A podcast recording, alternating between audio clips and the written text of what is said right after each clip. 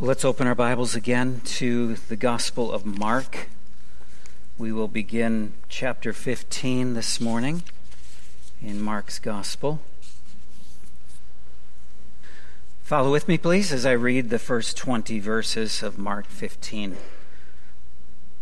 And as soon as it was morning, the chief priests held a consultation with the elders and scribes and the whole council.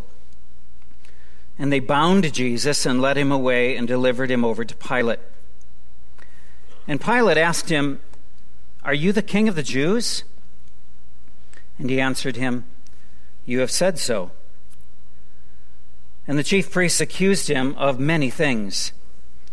And Pilate again asked him, Have you no answer to make? See how many charges they bring against you? But Jesus made no further answer, so that Pilate was amazed. Now at the feast, he used to release for them one prisoner for whom they asked. And among the rebels in prison who had committed murder in the insurrection, there was a man called Barabbas. And the crowd came up and began to ask Pilate to do as he usually did for them.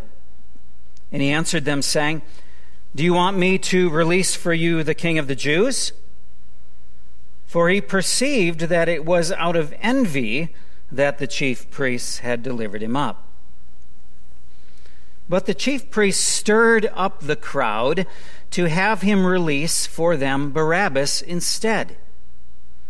And Pilate again said to them, Then what shall I do with the man you call the king of the Jews? And they cried out, Crucify him. And Pilate said to them, Why? What evil has he done? But they shouted all the more, Crucify him. So Pilate, wishing to satisfy the crowd, released for them Barabbas, and having scourged Jesus, he delivered him to be crucified. And the soldiers led him away inside the palace, that is, the governor's headquarters. And they called together the whole battalion. And they clothed him in a purple cloak, and twisting together a crown of thorns, they put it on him. And they began to salute him Hail, King of the Jews! And they were striking his head with a reed and spitting on him and kneeling down in homage to him. And when they had mocked him, they stripped him of the purple cloak and put his own clothes on him, and they led him out to crucify him.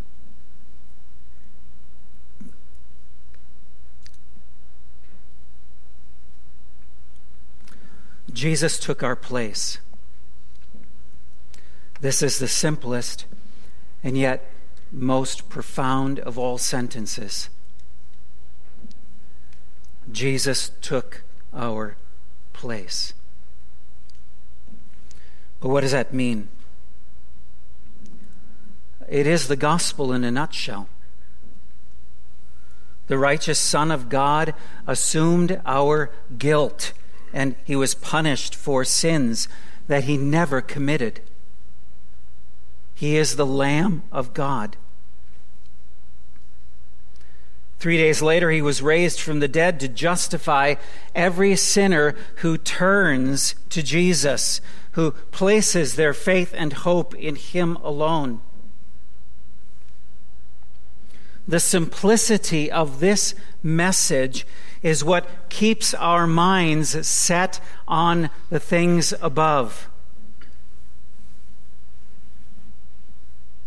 It's the only true north that keeps us on the straight and narrow path that leads to eternal life.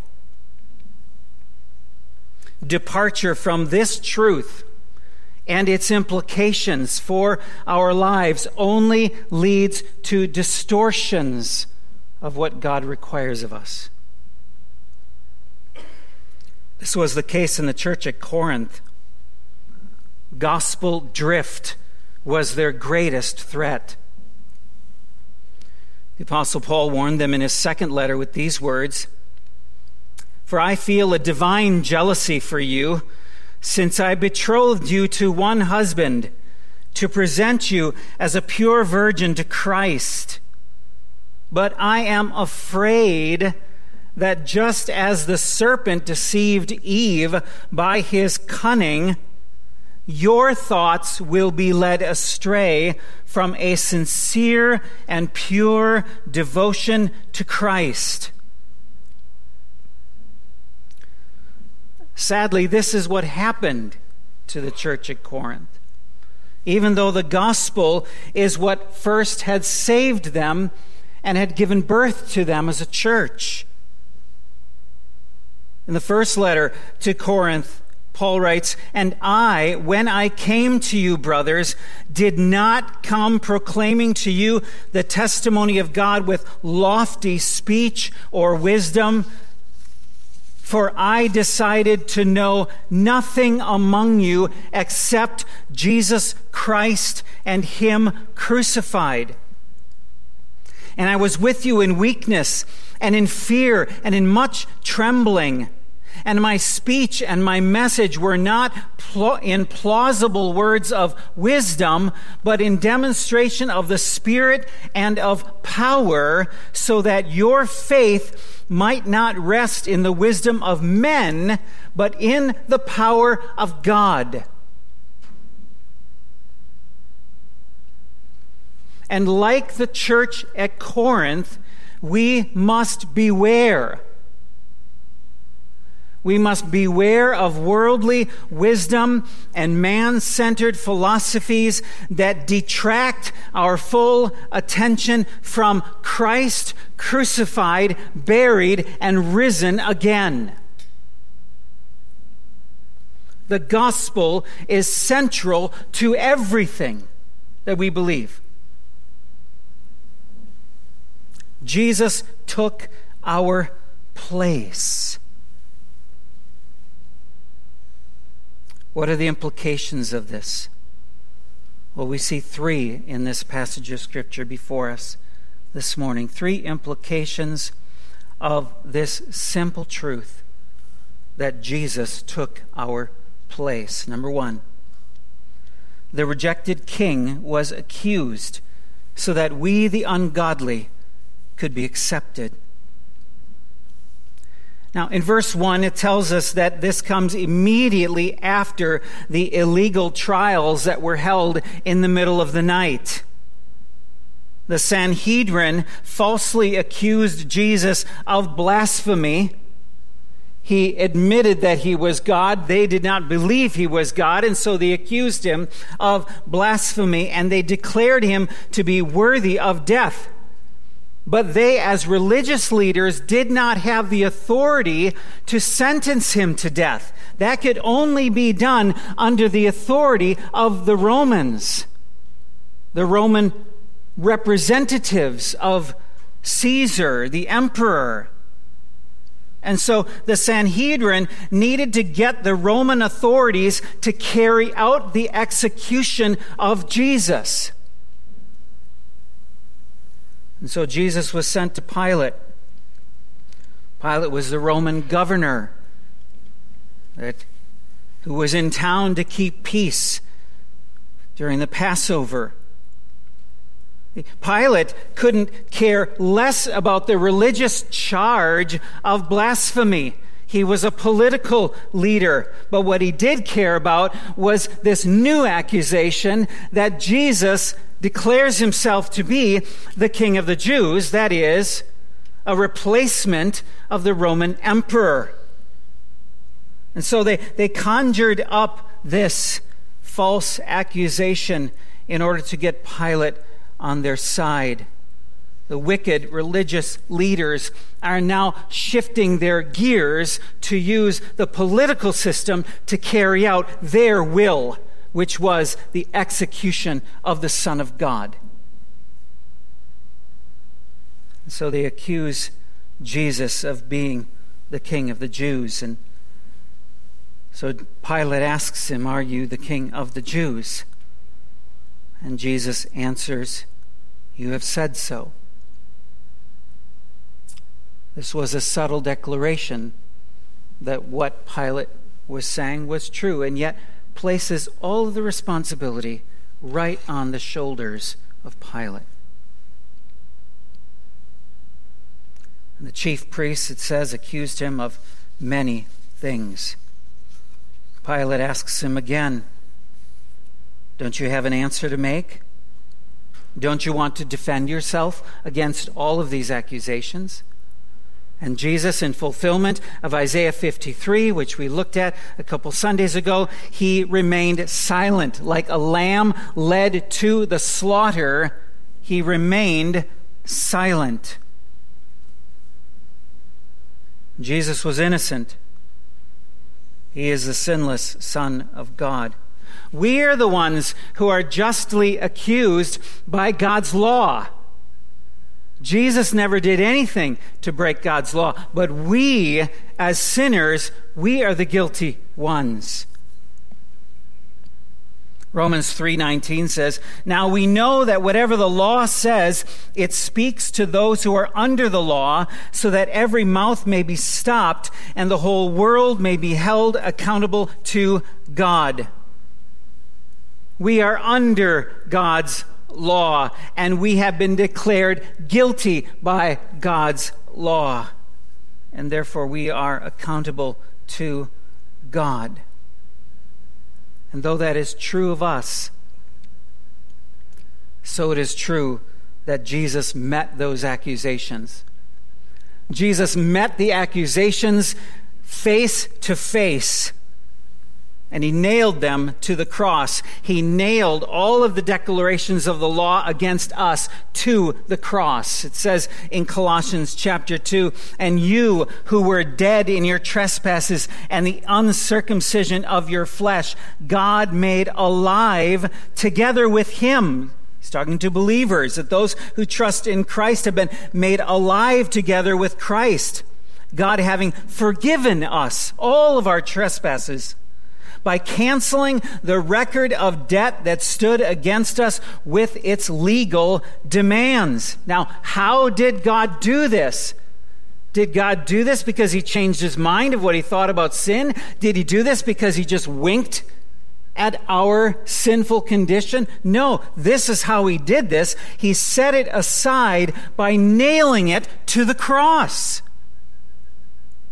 He disarmed the rulers and authorities and put them to open shame by triumphing over them in Him. And so, what the religious leaders thought was a triumph for themselves, and what Satan considered to be a triumph for himself, Jesus actually is the one who triumphed. They lost, He won. From an outward perspective, of course. Jesus lost.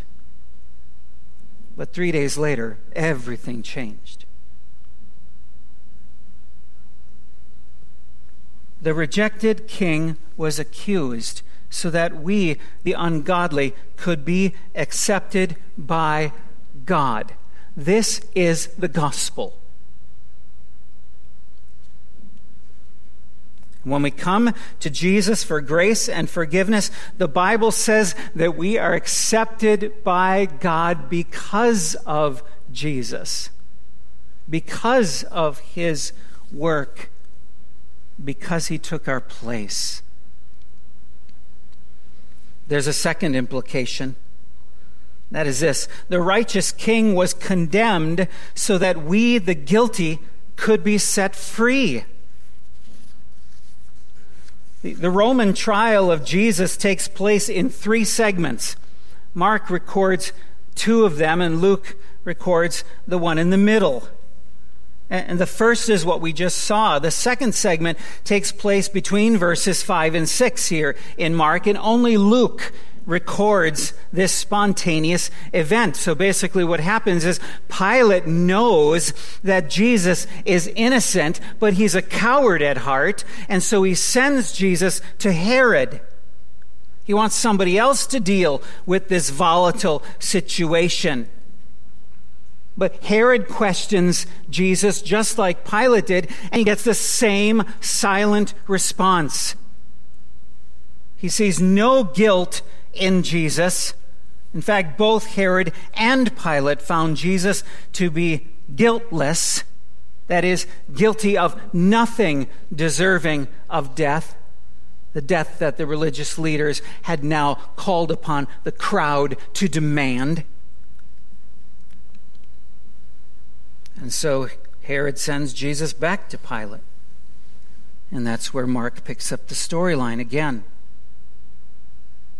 At the feast, it says in verse 6 He, Pilate, the Roman governor, used to release for them one prisoner for whom they asked. So Pilate believes he has found a way out of his problem. He will continue to follow this custom, which gives the Roman governor the authority to release one prisoner at each Passover. And he believes that the people will choose Jesus. He believes that, that the people will recognize we don't want to put an innocent man to death. We don't want to release a murderer from prison back into our society. But what he does not realize, what Pilate does not comprehend, is that the religious leaders have already given their hearts over to Satan, and the forces of darkness have now taken hold.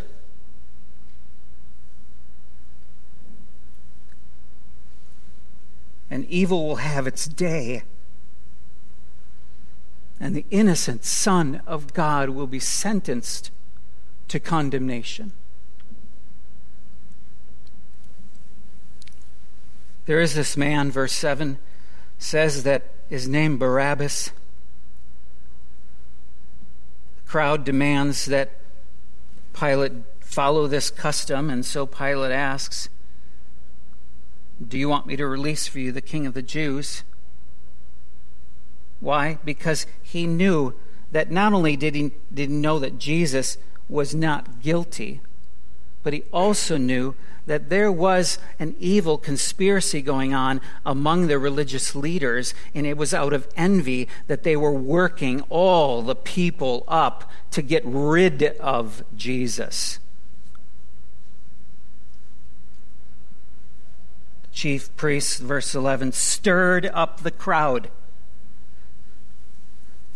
so that Barabbas would be released.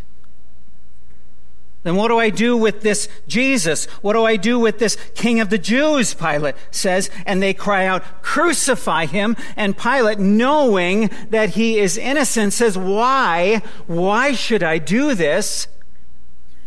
But he is drowned out by the mob who is screaming now, Crucify him.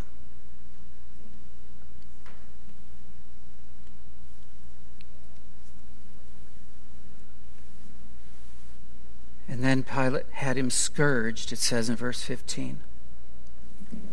What this basically means is that Jesus was tied to a post and he was whipped. His back, his sides, the backs of his legs, whipped with a scourge. A scourge was a whip made out of many leather strips with glass and pieces of metal woven into the leather. Scourging was so brutal that most people did not survive the scourging and end up actually needing to be nailed to a cross. Jesus, of course, survived though the scourging undoubtedly had ripped his flesh to shreds, exposing muscle, causing profuse bleeding. But for his love for sinners, he pressed on. And he endured the cross, despising the shame so that he could save us. This is the gospel. Jesus, the righteous one, was condemned in our place. He was put to death so that we could be set free. As Peter says in 1 Peter 3:18, "For Christ also suffered once for sins, the righteous for the unrighteous, in order to bring us to God." That's the gospel. The righteous one dies in the place of the unrighteous ones in order to bring us to God. That's why in verse 11 in my Bible, I have this one word circled, and it is instead. Think about this. The chief priests stirred up the crowd to have him release for them Barabbas instead. Isn't that a wonderful word? For Jesus was scourged and Jesus was crucified, and Jesus was condemned instead of you, instead of me. Instead.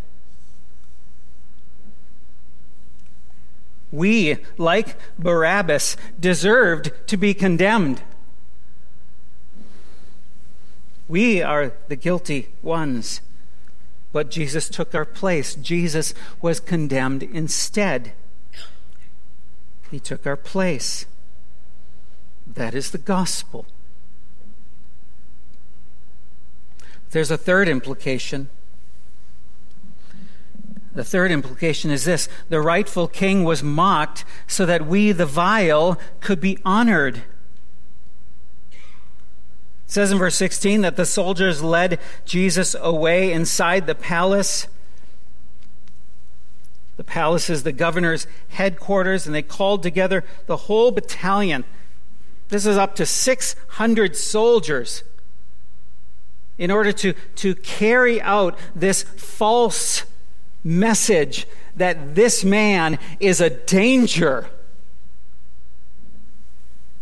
This man is worthy of death, and we'll prove it by even having 600 soldiers there to be part of it. They clothed him in a purple cloak. In other words, they're, they're mocking that he is the king. They make a crown of thorns and they press it into his skull. And if that isn't enough, then they strike the crown of thorns with a reed to inflict even more pain and cause even more bleeding. And then they make a mockery of him, bowing before him, kneeling, saluting him, and lead him out to crucify him. They didn't know what they were doing. They were guilty, they were responsible, but so blind so overtaken by the evil that was in their own hearts, so overtaken by the influence of Satan and the, the mob mentality that the religious leaders had created. They just went along with it. Guilty, of course. But William MacDonald writes in the Believer's Bible Commentary if they had only known if they had only known it was God the Son they clothed with purple. It was their own Creator they crowned with thorns. It was the sustainer of the universe they mocked as King of the Jews. It was the Lord of life and glory they struck on the head. They spat on the Prince of Peace. They mockingly bowed their knees to the King of kings and Lord of lords. Jesus took our place.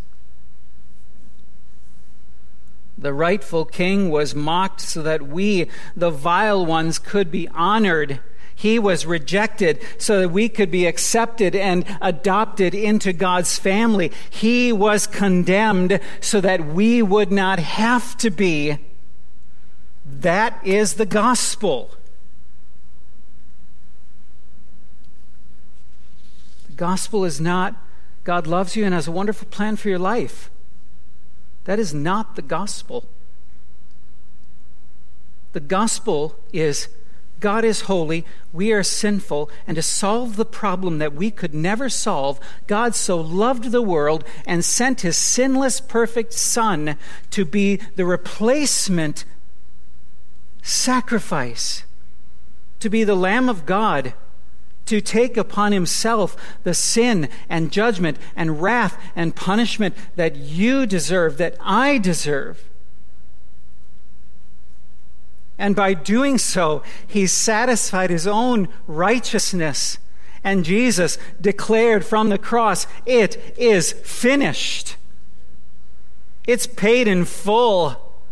The debt of those sinners is now paid. And God now welcomes into his presence, into his family, all those sinners who will come to Jesus and believe this is true and trust him in this way as the one who took their place. It's, that's the gospel. Turn with me to Romans chapter 5. You see all of these truths brought together beautifully by the Apostle Paul as he explains the gospel here in the book of Romans. I think it's interesting that all three of these implications that we've seen in Mark 15 are laid out by Paul in Romans 5 1 to 11 and applied then to those who believe in Jesus. Chapter 5, verse 1 Therefore, connecting chapter 4 to 5, as Abraham was justified by faith, so we are justified by faith. And because we've been justified by faith, we have peace with God through our Lord Jesus Christ. That is, that Jesus has reconciled us to the Father. He has made peace for us. Through him, that is, through Christ, we have also obtained access by faith into this grace in which we stand. And we rejoice in hope of the glory of God. Not only that we rejoice in our sufferings, knowing that suffering produces endurance, and endurance produces character, and character produces hope, and hope does not put us to shame. Why? Because God's love has been poured out into our hearts through the Holy Spirit who has been given to us. That's such a beautiful way of saying the same thing. That is, the rejected king was accused so that we, the ungodly, could be accepted. And now we stand in grace. We stand before God solely on the basis of grace. And then he goes on, verse 6 For while we were still weak at the right time, Christ died for the ungodly. That's such a simple but profound statement. In other words, God is not this God who is waiting for people to get religious and clean up their life enough that he wants to accept them. No, he comes and offers salvation to people who are ungodly and weak. So not only are we sinful, but we have no power to change our situation. And so Christ comes and he dies not for a righteous person, but he dies for sinners. And so God then, verse 8, shows his love for us in that while we were still sinners, Christ died for us. That's the second implication right there. The righteous king was condemned so that we, the guilty, could be set free. He died for the ungodly. And then verse 9, since therefore we have now been justified by his blood, much more shall we be saved by him from the wrath of God. For if while we were enemies we were reconciled to God by the death of his son, much more now that we are reconciled shall we be saved by his life. More than that, we also rejoice in God through our Lord Jesus Christ, through whom we have now received reconciliation. The rightful king was mocked so that we, the vile, could be honored. Honored by God, placed into his family,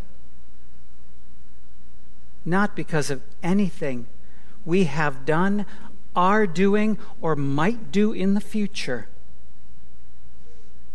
but solely based upon what has already been done.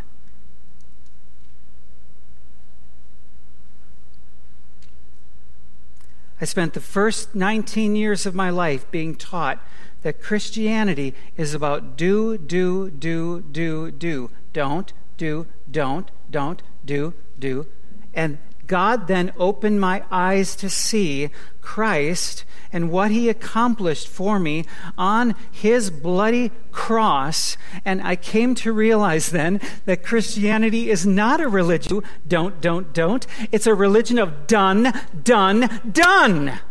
It is done is done by the Son of God.